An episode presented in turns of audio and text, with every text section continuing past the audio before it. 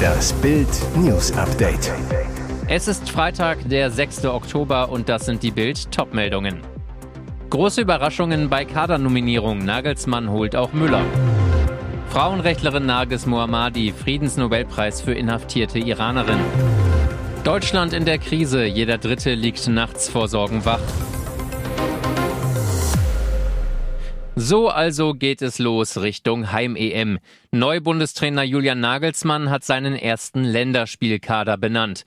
Die Sturmüberraschung Kevin Behrens von Union Berlin ist dabei, zudem Robert Andrich und Chris Führig.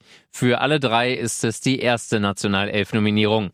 Durch die Bekanntgabe bestätigt ist auch, was Bild bereits vorab berichtete, Mats Hummels kehrt zurück. Der 2014er Weltmeister hatte zuletzt beim EM aus im Achtelfinale gegen England im Sommer 2021 für das DFB-Team gespielt. Zudem kehren Leon Goretzka, David Raum und Torhüter Bernd Leno zurück ins Team. Sie waren wie Hummels zuletzt aus unterschiedlichen Gründen nicht im Kader von Nagelsmann Vorgänger Hansi Flick gewesen. Auch wieder mit dabei Bayern-Star Thomas Müller. Nagelsmann geht mit der DFB 11 direkt auf große Reise. Seine ersten Tests steigen in den USA, am 14. Oktober in Hartford gegen die USA und drei Tage später in Philadelphia gegen Mexiko. Das wird den Mullahs in Teheran so gar nicht passen. Die iranische Frauenrechtsaktivistin Nargis Mohammadi wird in diesem Jahr mit dem Friedensnobelpreis ausgezeichnet. Das gab das norwegische Nobelkomitee am Freitag bekannt. Sie bekommt den prestigeträchtigen Preis für ihren Kampf gegen die Unterdrückung der Frauen im Iran und ihren Kampf für die Förderung der Menschenrechte und der Freiheit für alle wie die Vorsitzende des Komitees Berit Reis-Andersen bei der Preisbekanntgabe in Oslo sagte. Nargis Muhammadi ist eine der bekanntesten Menschenrechtsaktivistinnen im Iran und wurde bereits mehrfach inhaftiert. Aktuell verbüßt die 51-Jährige eine langjährige Haftstrafe im berüchtigten Evin-Gefängnis in Teheran. Ende 2022, während der landesweiten Aufstände gegen Irans Machtapparat, brachte Muhammadi einen Bericht ans Licht, der mutmaßliche Folter an Dutzenden Frauen im Hochsicherheitsgefängnis aufdeckte. Im vergangenen Jahr ging die Auszeichnung an die russische Menschenrechtsgruppe Memorial, das ukrainische Zentrum für bürgerliche Freiheit und den inhaftierten belarussischen Menschenrechtler Ales Bialatsky. Angst vor der Zukunft, vor Inflation oder Krieg. Die Deutschen sind besorgter denn je und das wirkt sich auf die mentale Gesundheit aus. Eine Bild-exklusiv vorliegende Umfrage der Online-Therapie-Plattform Hello Better in Zusammenarbeit mit dem Marktforschungsinstitut Ipsos zeigt, welche Auswirkungen die Ereignisse der letzten Monate auf die Psyche der Deutschen haben.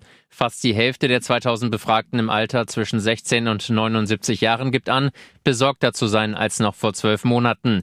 Ganz vorn dabei die Inflation und steigende Preise, die politische Lage im In- und Ausland, Sorge um die eigenen Kinder sowie die Furcht vor einer zunehmenden Spaltung der Gesellschaft. Diese Sorgen wirken sich auch auf die psychische und körperliche Gesundheit aus. Über alle Generationen hinweg fühlen sich 27 Prozent der Befragten erschöpft und energielos. 26 Prozent klagen über vermehrtes Grübeln und Gedankenkreisen. 23 Prozent fühlen sich antriebslos und unmotiviert. Schlaflos durch die Nacht. Bei 32 Prozent der befragten Deutschen wirken sich die Sorgen auch auf den Schlaf aus. Sie sind damit sehr bzw. eher unzufrieden. 30 Prozent liegen nachts wach und können nicht wieder einschlafen. Als Gründe werden vor allem Grübeln, finanzielle Sorgen, aber auch beruflicher Stress angegeben. Gefragt nach einer möglichen Entlastung liegt die Vier-Tage-Woche bei 29 Prozent der Deutschen ganz vorn. Astronomen stehen vor einem gigantischen Rätsel. Sie haben Himmelskörper entdeckt, die sich mit den herkömmlichen Theorien nicht erklären lassen. Einen sogenannten Jumbo hat jetzt das James Webb Teleskop im Orionnebel entdeckt, nur 1344 Lichtjahre von der Erde entfernt, also fast in unserer kosmischen Nachbarschaft. Die neuen Himmelskörper werden Jumbos genannt, weil sie sehr groß sind, ungefähr so groß wie der Jupiter in unserem Sonnensystem. Der Jupiter ist elfmal größer als unsere Erde. Problem nur, normalerweise umkreisen Planeten einen Stern, so wie unsere Sonne. Aber die Jumbos haben keinen Stern und sie sind zu klein, um selbst ein Stern zu sein. Also was sind sie? Diese Frage bereitet den Forschern erhebliches Kopfzerbrechen.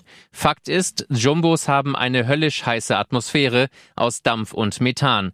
Wegen der ungeheuren Hitze dürften sie kaum die Heimat von Aliens sein. Matthew Bate, Leiter der Astrophysik an der Universität von Exeter, es scheint, dass wir in allen bisherigen Theorien etwas übersehen haben.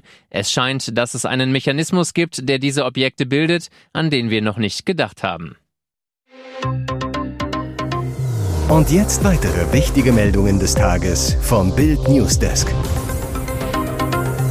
SPD und FDP verschärfen den Kurs. Plötzlich sitzen die Grünen in der Asylzange. Die Ampelregierung steuert auf ihren nächsten Showdown zu. Es geht um eine scharfe Kurswende in der Asylpolitik. Nach der FDP dringen auch immer mehr SPD-Politiker auf einen schärferen Kurs, bedeutet, der nächste Knall mit den Grünen steht bevor. Die SPD-Innenminister sprachen sich in einer internen Runde für mehr sichere Herkunftsstaaten aus, unter anderem Maghreb, Indien. Laut SPD-Fraktionsvize Dirk Wiese ist das Ministerpapier eine gute Grundlage für die erforderlichen zeitnahen Entscheidungen.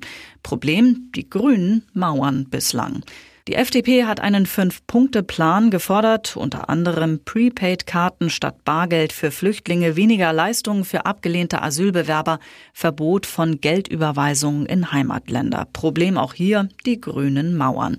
Immerhin gibt es bei einem Punkt Annäherung zwischen SPD, Grünen und FDP, dass Flüchtlinge mit Bleibeperspektive, zum Beispiel aus der Ukraine, möglichst zügig auch einen Job aufnehmen können. Nur eine Amira durfte bleiben. Comedian Oliver Pocher hat Tabula Rasa gemacht und auf Instagram aufgeräumt. Zig Postings, Fotos und Videos sind von seinem Profil verschwunden. 1,6 Millionen Follower schauen jetzt auf ein fast leeres Profil. Gerade mal zwölf Beiträge und ein einziges Highlight hat Pocher übrig gelassen. Die seltenen privaten Einblicke sind ganz verschwunden. Aber ein einziges gemeinsames Posting mit Amira Pocher hat die Löschtirade überlebt. Ein Video, in dem sie gemeinsam eine trashige Schlagerperformance hinlegen. Amira singt zum Playback, Olli tanzt mit Wohlfühlplauze im Hintergrund. Ein schmerzhaft nostalgisches Andenken an die Ehe, ein Lieblingsvideo von Pocher oder hat er es bei seiner Aufräumaktion glatt übersehen?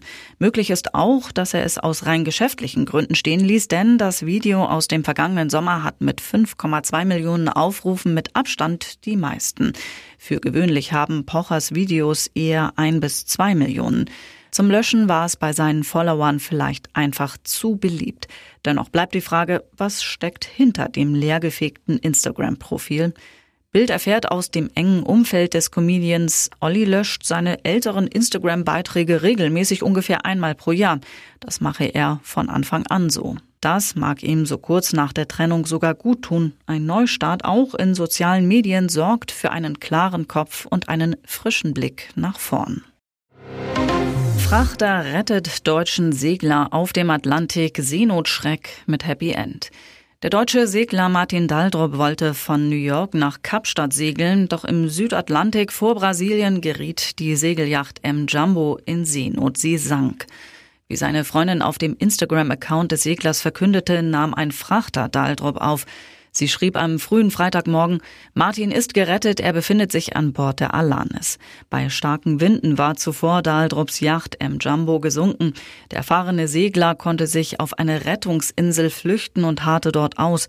Seine Freundin erklärte zu diesem Zeitpunkt, er hat genügend Wasser und Powerbanks in der Insel, er schafft das. Der Frachter Alanis ist mit Highspeed unterwegs. Nach gut 20 Stunden nahm der Frachter den Segler auf. Daldrup war vor mehr als zwei Monaten an der US-amerikanischen Ostküste zu seinem Turn gestartet. Mehr als 10.000 Menschen folgen Daldrup allein über Instagram.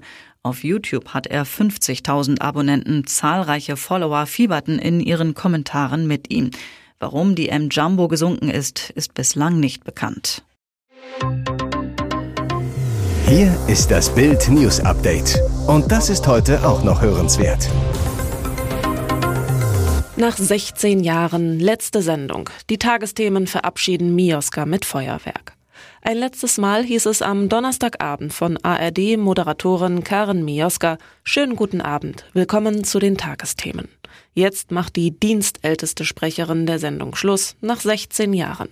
Von ihren Kollegen wurde Mioska mit einem Feuerwerk auf dem riesigen Bildschirm verabschiedet, der sonst die aktuellen Nachrichten illustriert. 20 Kollegen liefen am Ende der Sendung ins Studio, klatschten Applaus.